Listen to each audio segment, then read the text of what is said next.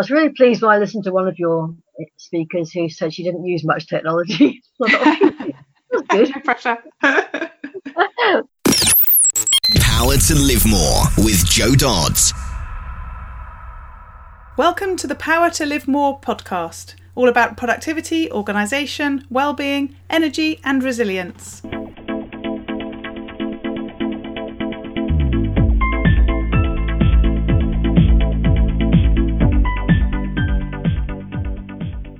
I'm Jo Dodds, and I started this show back in 2016 to enable interesting people to share their stories about how they use their power to live more. And by that, I mean how they focus on productivity, organisation, well-being, energy, and resilience to enable them to do more of the stuff that they want to do and less of the stuff that they don't. After 241 shows, I've taken a pause from doing new interviews to reshare previous interviews. They were too good to not revisit. So please do bear in mind that this podcast might refer to events from the past as current or in the future. But rest assured that the stories, tips, and advice shared by my guests continues to be pure gold. Hello, my name is Ellie Dodds and I'm co-presenter and today Jo's interviewing Mary Lunnan of Dare to Blossom Life Coaching. Mary approached Jo to be on the show after a Metric Udo on show number 31 recommended the experience. Mary is an inspirational coach and founder of Dare to Blossom Life Coaching. She works one to one and in groups with people around the world through the magic of technology. She also holds regular workshops in Cornwall. She was nominated for a Lifetime Achievement Award in the Venus Awards Devon and Cornwall 2019 and reached the final three out of 54 women. Back to the studio. Today I'm interviewing Mary Lunnan of Dare to Blossom Life Coaching. Welcome, Mary. Thanks for joining me. Hello, Jo. So, start by telling us who you are, what you do, and where you do it. Okay, so um, yes, so I'm Mary, and what I do is it comes under the umbrella of life coaching, but like many coaches, I've developed my own style and brought in the things I love doing basically to my work. So I call it life coaching because I believe whether you're looking at um, career or business or health, relationships, it's all about life. Now, that mm. is all part of life. So I, I, very much look at it as a holistic approach in the broader sense, if you like. So I work with people one to one, mostly through video conferencing. That means it doesn't matter where we are, we can be on opposite sides of the world, or we can be just down the road, but we can still both be sitting there with our feet up and a cup of tea or a favourite beverage, whatever time of day it is. So it makes it really convenient. And I hold re- regular workshops here in Cornwall, where I live. Um, don't usually travel further afield these days. I used to. I tend to be a, a home lover these days. and I, I, live very close to the north coast of Cornwall, in the southwest of England, if anybody's listening from outside the UK and I'm very fortunate because I'm a short drive away from some spectacular scenery and beautiful beaches. So part of my part of my practice, really, if you like, is is walking and meditating as I walk and just connecting with the landscape and nature and really feeling grounded in this place where I live. And I feel that's a great starting point for being able to help other people. Yes, lovely. So you work from home and you talk about uh, working with people across the world while sitting on your sofa with your feet up. Do you have a specific workstation when you're not sitting having a cup of tea while you're talking to people, or, or is it very much depending on uh, what's going on at the time, including your your walks on the beach? no, I do. I do have a workstation. I have a separate little garden office, which is a, a summer house in the garden, full of all my books and paintings and all the things that I love. So it's my little private room of my own, which is wonderful. So, um, mm-hmm. so usually when I'm working with people, I am sitting at my desk. Actually, I have my I have a nice footrest to put my feet up on, not actually on the sofa usually. So I tend to be as professional as I can whilst being really comfortable. I think it is okay to sit on your sofa, to be honest. yeah, it's the joy of, of, remote working, isn't it? I mean, that's what, I remember working with somebody years ago. Uh, he was a great, he was an employer, you know, my employer at the time on a short-term project he said, I don't care where you do this stuff. You can be writing your report up on a yacht in the middle of the ocean if you want to, as long as it gets to me on time.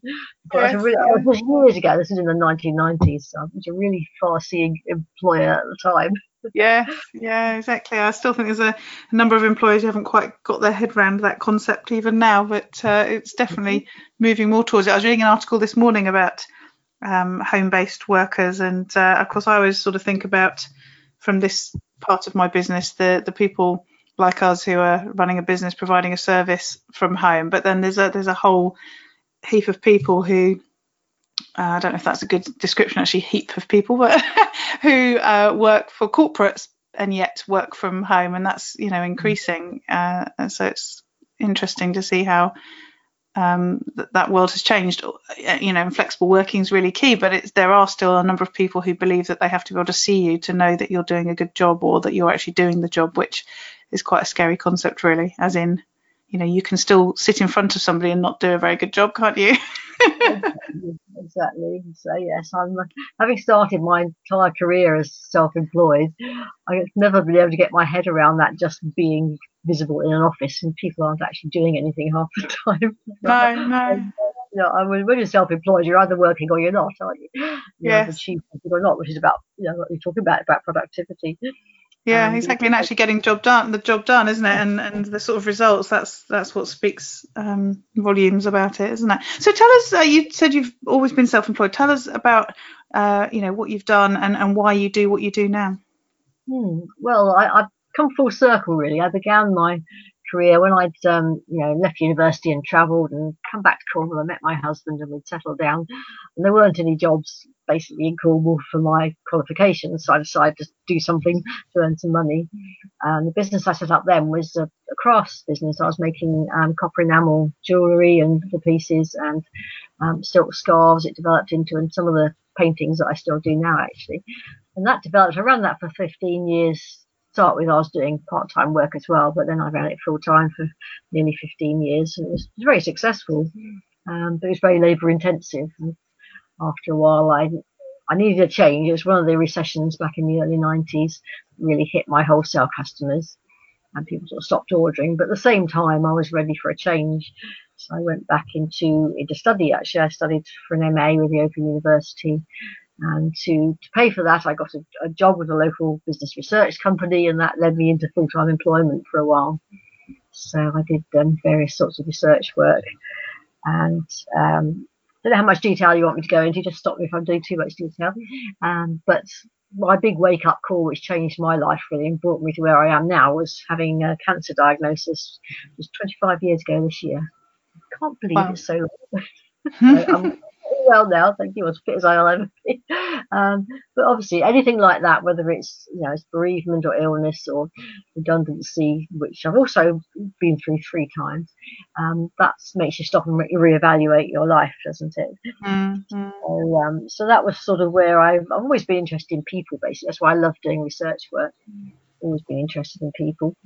So it was that brought me eventually. And my first redundancy, which was a few years later, that really introduced me to life coaching. I didn't don't think I'd heard about it before.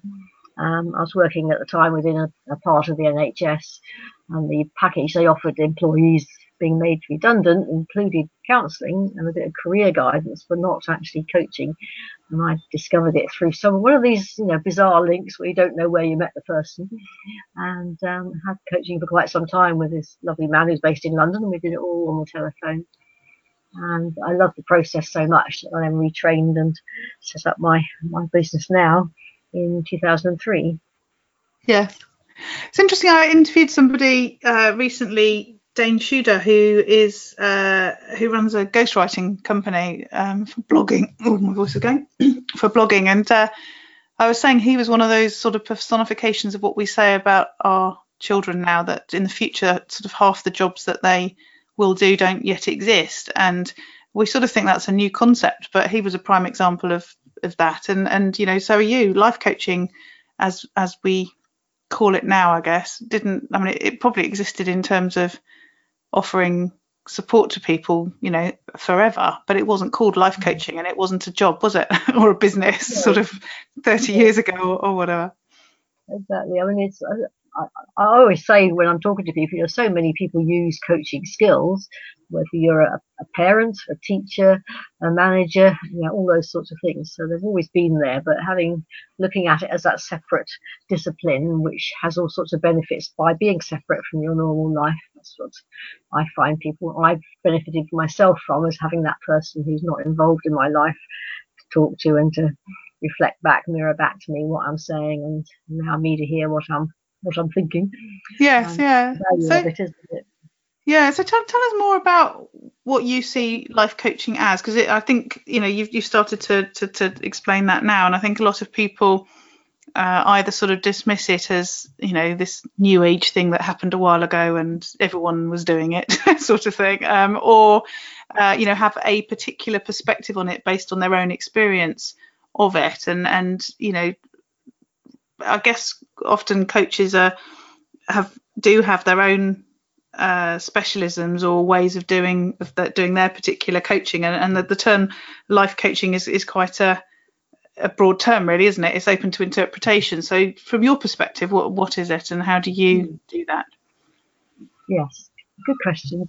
Um, it's interesting, isn't it? I, mean, I was trained in a very traditional way of, of um, developing, you know, developing action plans for people to move towards the goal, identify the goal, develop the plan, take your steps forward, um, which I still use quite a lot. Um, but actually, I, the way I've developed it now, the way I work, is much more about just helping people hear themselves think. And when people have that time and space just to be heard, be witnessed, if you like to use the term, and to have that reflected back, as I said, mirrored back to them, then that people find their own answers. And so often somebody will say after a while, I, I just said the answer to the thing I needed to know. Why didn't I know that before? Mm, mm, It's just that life's so busy and noisy all around us all the time with demands from you know, every side, family and children and work and clients and all the rest of it. Um, and just that noise that's all around us, we just can't hear what you know, I call it our inner wisdom. You just can't hear what that voice within is saying, which actually knows most of Mm. the time. You know, I I love- imagining- Go on. yeah. Oh, I love the phrase you said that to hear themselves think. it's to, just it's a simple concept, but it it is as you say. It cuts through. You know, we we we all think you know spend a lot of time talking to ourselves, but we don't always listen sufficiently to do anything with it, do I? I guess. No, no, that's right. And, and often the bits we do hear are the, the negative self-talk part. Mhm. Uh, you know, and it's getting past that and realizing that actually, you know, we're, we're not broken, we're not um, in need of fixing in any way. It's just that we're doing the best we can in difficult circumstances, and there may be other ways of dealing with all that if we give ourselves that space and time to, to clearly see what the next step can be Mm. Often that awareness then leads on to really practical you know, action planning and said goal setting and those sort of things. Mm. And the main tool I use, which I de- developed about seven or eight years ago now, I think, are a little pack of, of mini cards which have just got words on under colour. As we're on audio, I can't show people, but um, I call them rediscovery cards because they're about rediscovering you know, our inner wisdom. And I use them as prompts within a coaching course. So quite often, if somebody's come with a, an issue or a problem, we've worked on that and looked at again, as I keep saying, you know, like an action plan, which is really useful just to get those small steps to move forward. But when you've done that, even if you're really happy with the plan, you're still in problem solving mode. So you're still thinking about this issue. So if I then draw a card out of my pack that has a word on it and a colour, it's so simple that people respond almost physically before they've read the word almost. So sometimes, you know, the word will, I just picked up one that said kindness. So Yeah. what, what's your first response if you suddenly saw the word kindness presented to you?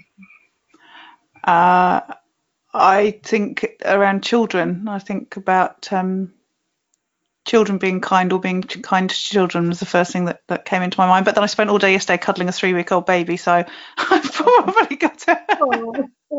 Oh, yeah. I'm thinking about going into business offering that as a service because it was very good. I could work whilst Oh. I was doing it. I had two conference calls and I just had a sleeping baby on my shoulder. It was lovely. Oh, how wonderful. Sounds like a very well behaved baby. yeah. And, and, that's the point. It doesn't matter. There's no right or wrong. It doesn't matter what your response is. Just that immediate, um, you know, the immediate response in that moment gives you a bit of insight into you know, what you're feeling and what you're doing. I mean, mm. for example, I had I was working with somebody on on video conferencing a while back, this young woman, and she I pulled, I was playing the cards for her because she didn't have her own, and the word came one of the words came out was joy, three letter word, very simple, dark pink background, and the expression on her face was almost of dismay.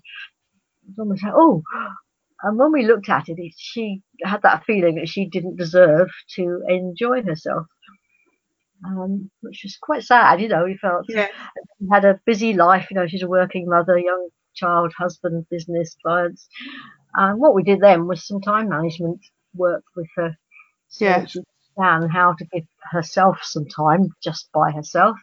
You know, time with her son, time with her husband, time with both of them, and still be able to do all the things she needed to do. Mm. But that, mm. that awareness where she felt her reaction to it, it is really powerful. It's more powerful than words to start with in many ways.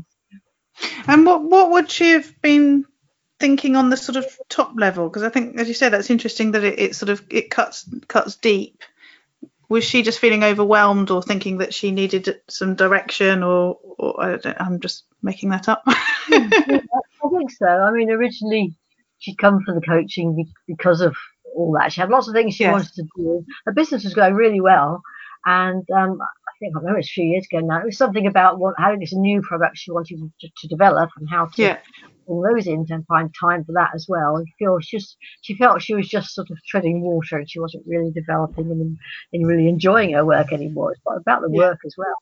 Yeah, um, yeah. That was the reason. But of course, you know, as you probably experienced, you know, lots of people come for coaching with what they see as particular things they want to look at and that's again that's why I call it life coaching because often when you unpick it all there's all sorts of other things underneath yeah. looking at and, um, and, that's the other thing to say, really. I'm very aware of the boundaries between coaching and counselling disciplines. Yes. And um, I've done a bit of counselling training, and I, I, found out about life coaching and decided that was much more for me. It's much more forward moving and mm. uh, practical in some ways. But often they work very well alongside each other. I've used them both at the same time myself. Um, but sometimes people need to go for the counselling first to get themselves on a stable place to then enter into coaching and the best to get the best possible out of it. Yeah. So very much aware of, of that. Because again, said, but counselling is more about looking at things from the past and helping you deal with it and fixing that in a certain degree.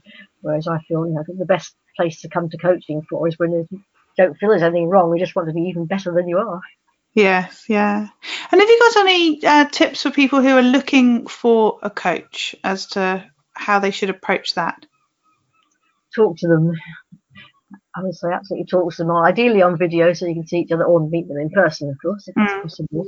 Because I feel it's so much a personal relationship, it's a professional relationship, but it's about chemistry. It's about, you don't have to like each other, actually, at all.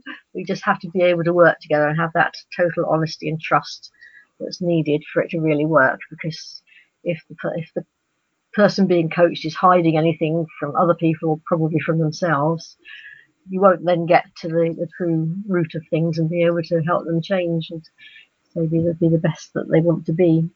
Yes, yeah. It's interesting you say people don't need to particularly like each other or or I was going to say or get on. I suppose they have to get on, but uh, what is I don't know at the sort of initial level thinking about that, that sort of sounds logical, but I can't imagine that that I would have thought of that. It, it feels like you probably do feel I don't know that, that I would if I was going to go and ask someone to be my coach that I'd want them that I'd want to like them. But why do you say it doesn't? You don't have to. Um, I think it would be maybe they wouldn't be somebody you choose as a, a personal friend. And I've worked with right, some people yeah. very different to me, very challenging to me because they're so different. Yes. Um, and sometimes they've chosen me as their coach because of that. You know, because uh, one somebody I worked with, we did an exchange actually. I think you know, both you know, we both used each other's programs but at different times. That's right, paid yeah. each other on a professional level.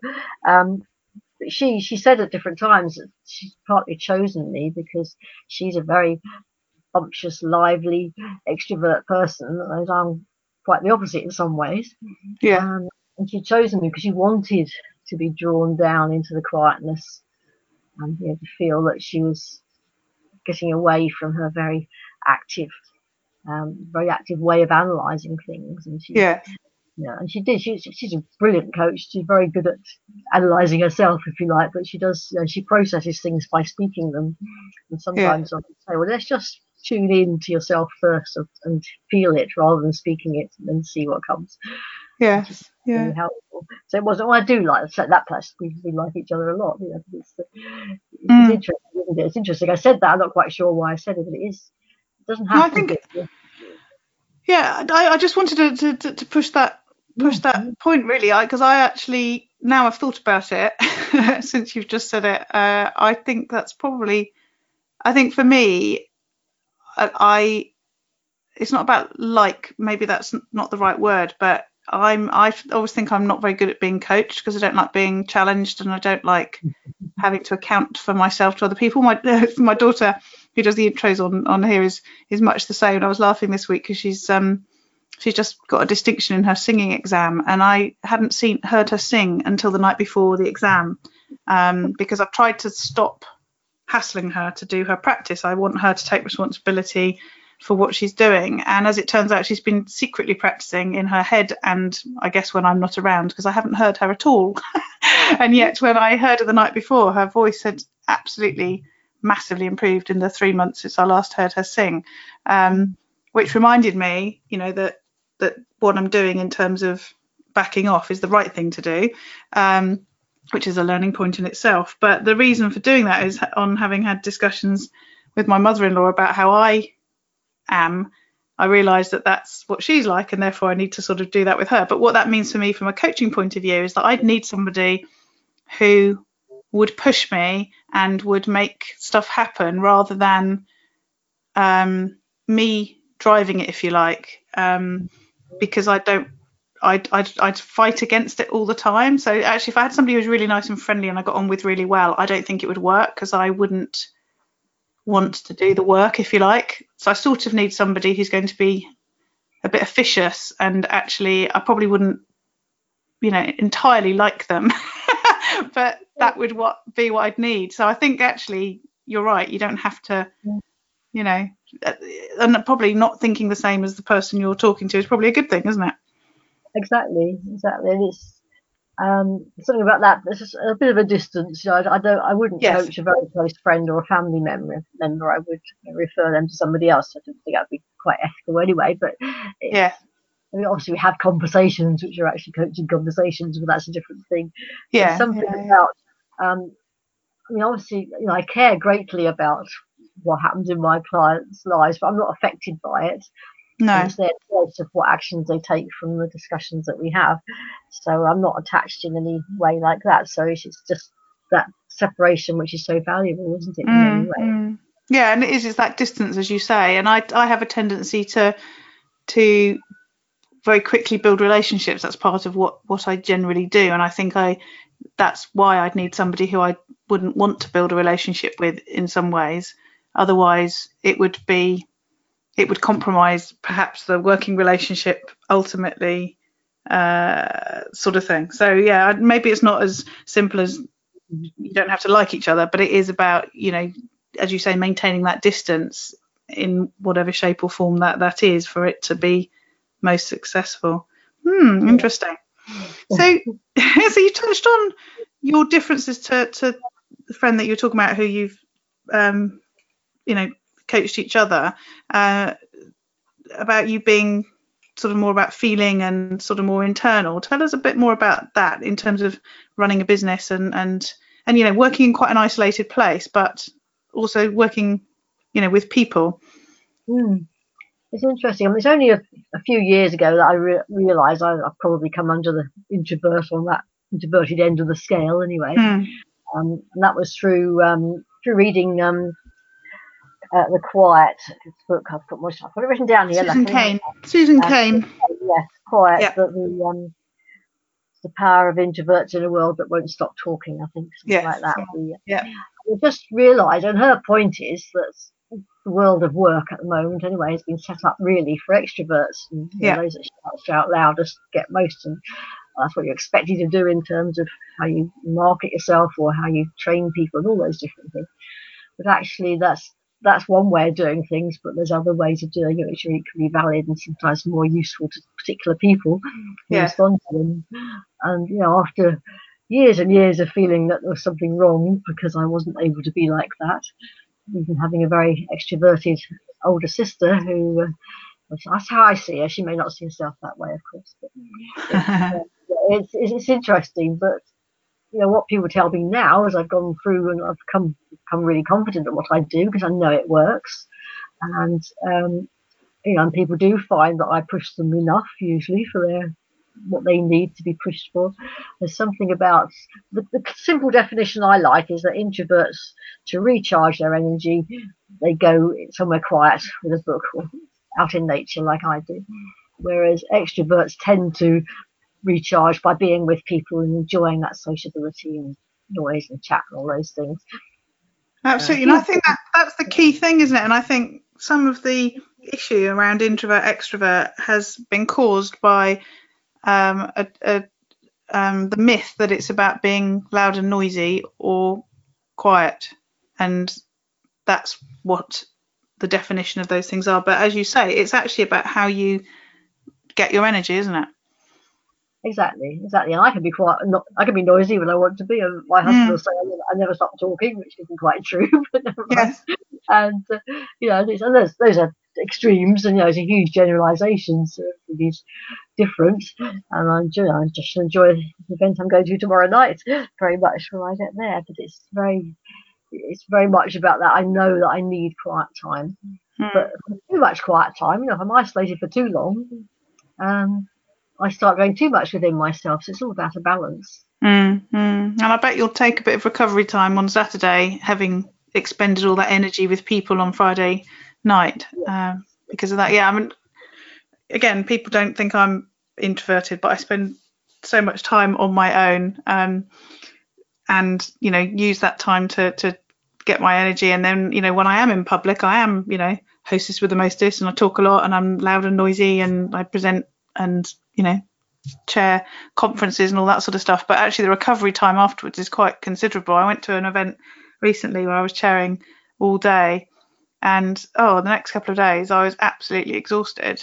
Um, whereas there are friend, I've got friends who you know make arrangement after arrangement after arrangement because that's what gets them going. That's their energy accumulation, and that just for me would just be like, oh. Exactly, exactly. So it, it isn't as it isn't as cut and dried. You know, introverted people aren't quiet or shy or any of those things, lacking in confidence. It's just that difference that we Yeah. recharge by, having quiet time. Yeah, exactly. Yeah. So tell us more about what's happening tomorrow night, which will have happened by the time this is uh, this is aired, and so we will uh, let people know more on on the uh, show notes. But t- tell us tell us what what you've achieved so far. Yes, um, well, something called the Venus Awards for Women, and um, was nominated for the Devon Cornwall Area Awards. Um, you know, I've known about it for a long time because I know the, the woman who runs it locally. Um, I'm not somebody who puts myself in for awards. I've looked at them every so often, but I don't think I want to do that. Because having been nominated, then you feel the responsibility, and they've done it anonymously, so I don't know who it was. But I feel felt a responsibility to then follow it up. So you have to fill out all these questions about yourself and submit you know, the application. And there's been three stages. So three, uh, explain the stage. I can't count how many. Are.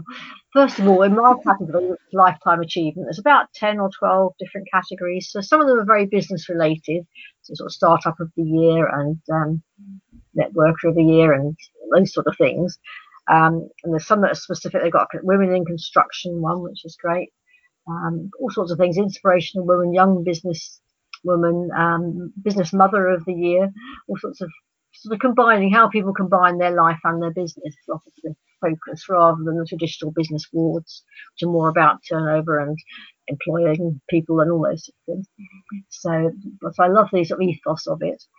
Um, but I was nominated in two categories: inspirational woman and lifetime achievement. So the first stage is when they announced the semi-finalists. So I didn't get through in the inspirational woman one. There was, there was 75 nominations or something. Wow. I think in the um, lifetime achievement, and there was 54 in that one.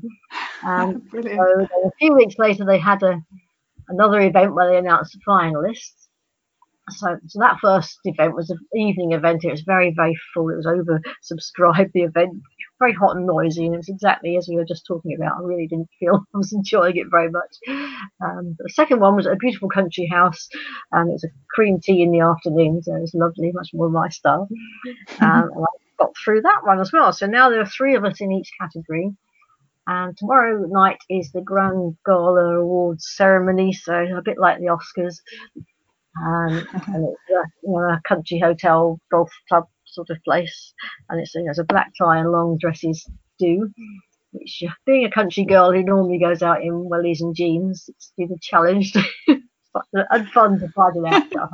So I hope- Once I've got the dress, I've had fun finding accessories and you know doing all that. Um, so yes, so then we. Uh, that's, the other challenge for me tomorrow is going to be the, the lifetime achievement is announced last.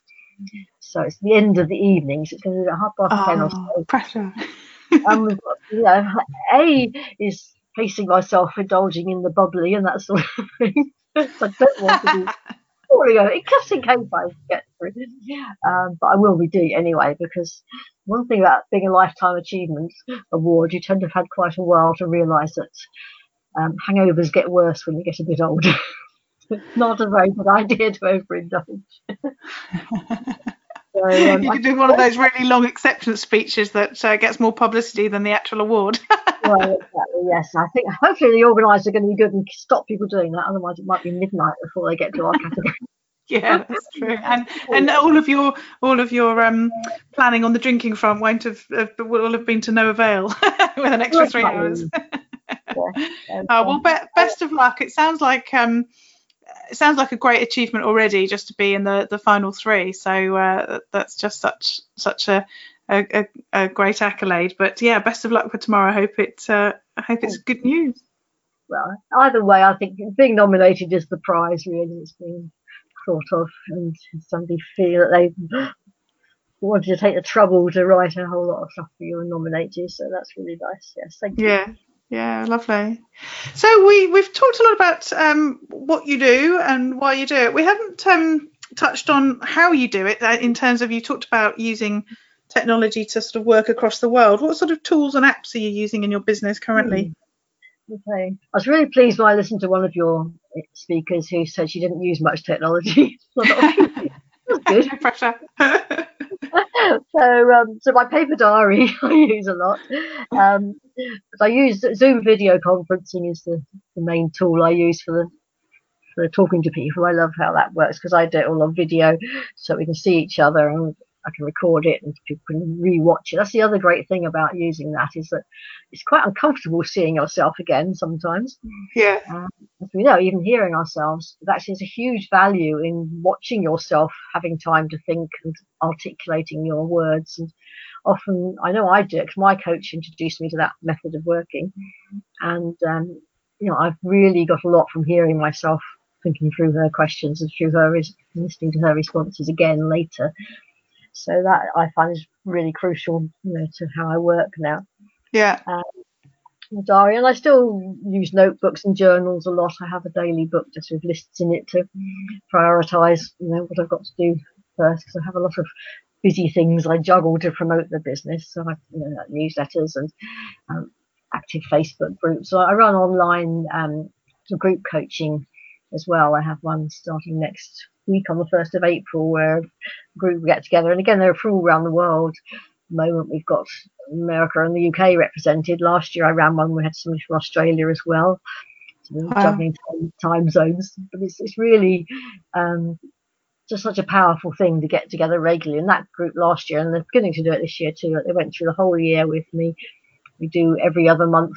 I have a theme, and we work through various activities that I've planned for people and daily prompts.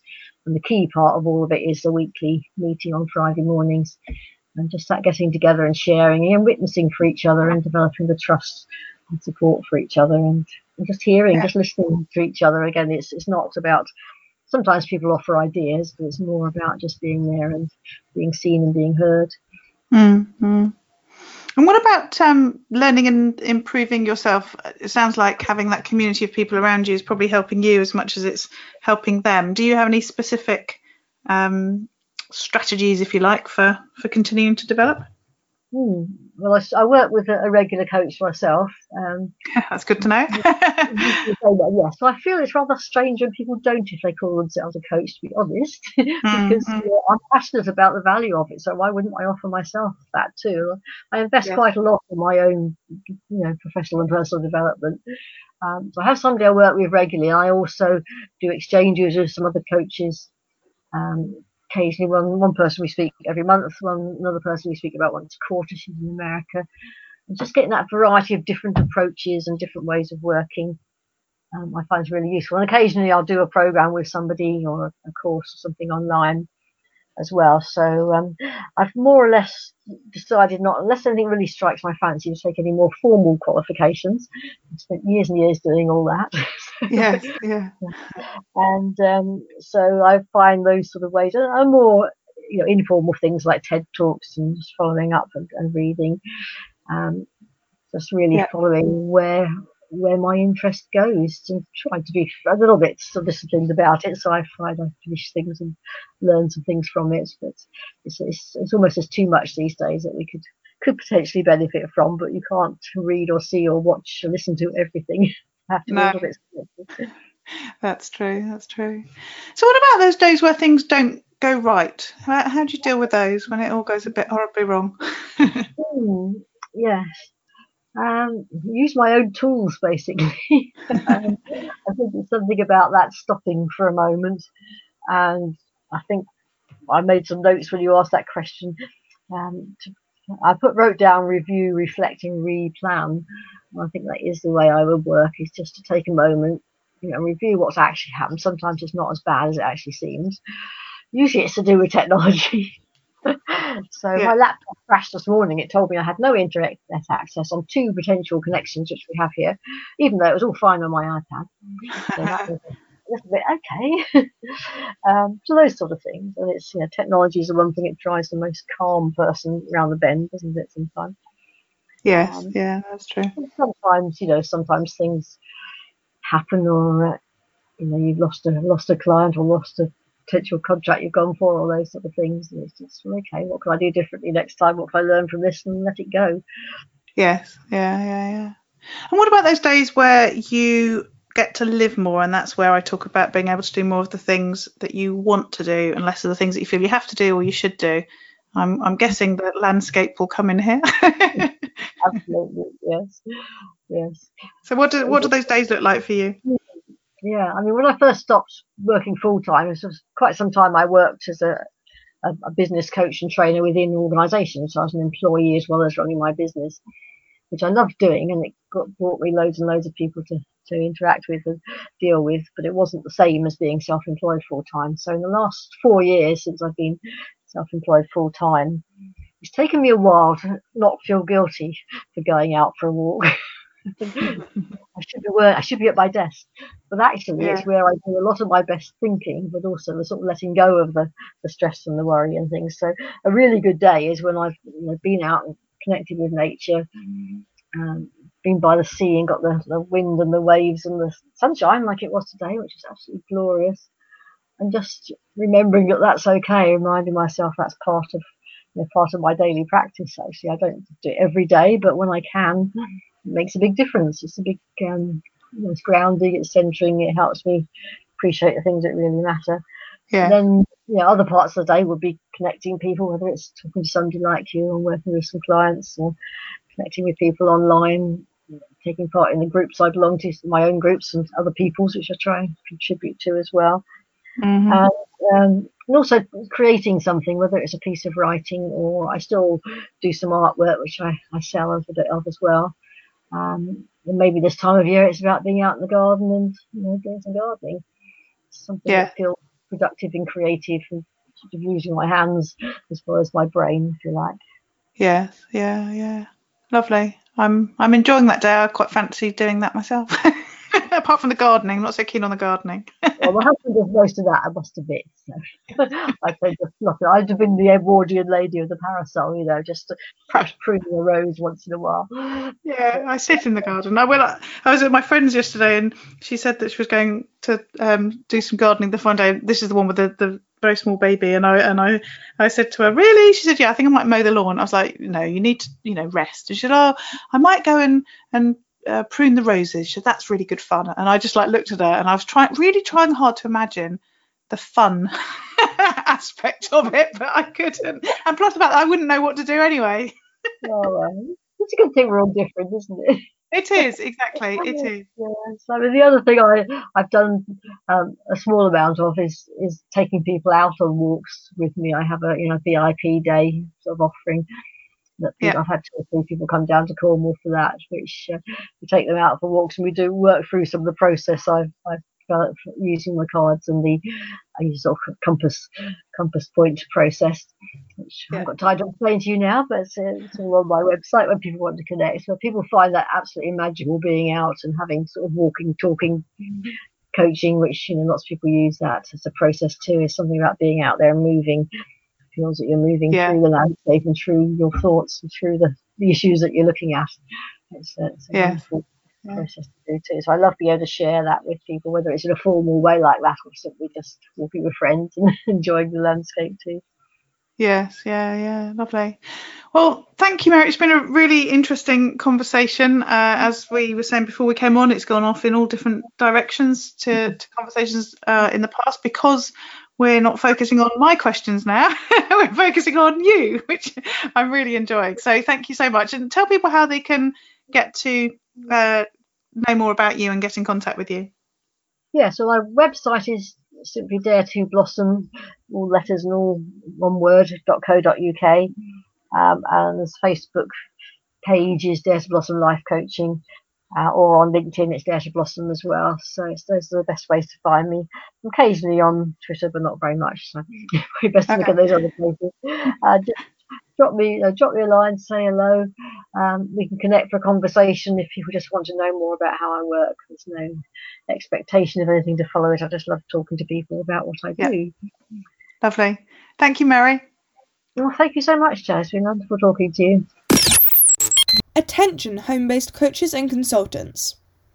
Are you tired of feeling alone, isolated, and frustrated with running a home based coaching or consulting business? Are you sick of feeling like your life would be better and you'd be happier if you felt more organised and productive? Do you feel like there's simply not enough time in a day to get all the things done that you need to do to build a successful business while making time to live more? It's time to stop the isolation and start getting more organised, productive, and focused on the skills that will move the needle forward. It's time to join the Power to Live More Calm membership. If you're ready to, Stop creating the wheel and focus on the things that truly matter in your life and business. Learn what you need to know to be successful and live more. Get accountability help from a group of like minded home based business owners. To learn more about the Power to Live More Calm membership program and apply, visit powertolivemore.com slash get calm. Use your power to live more.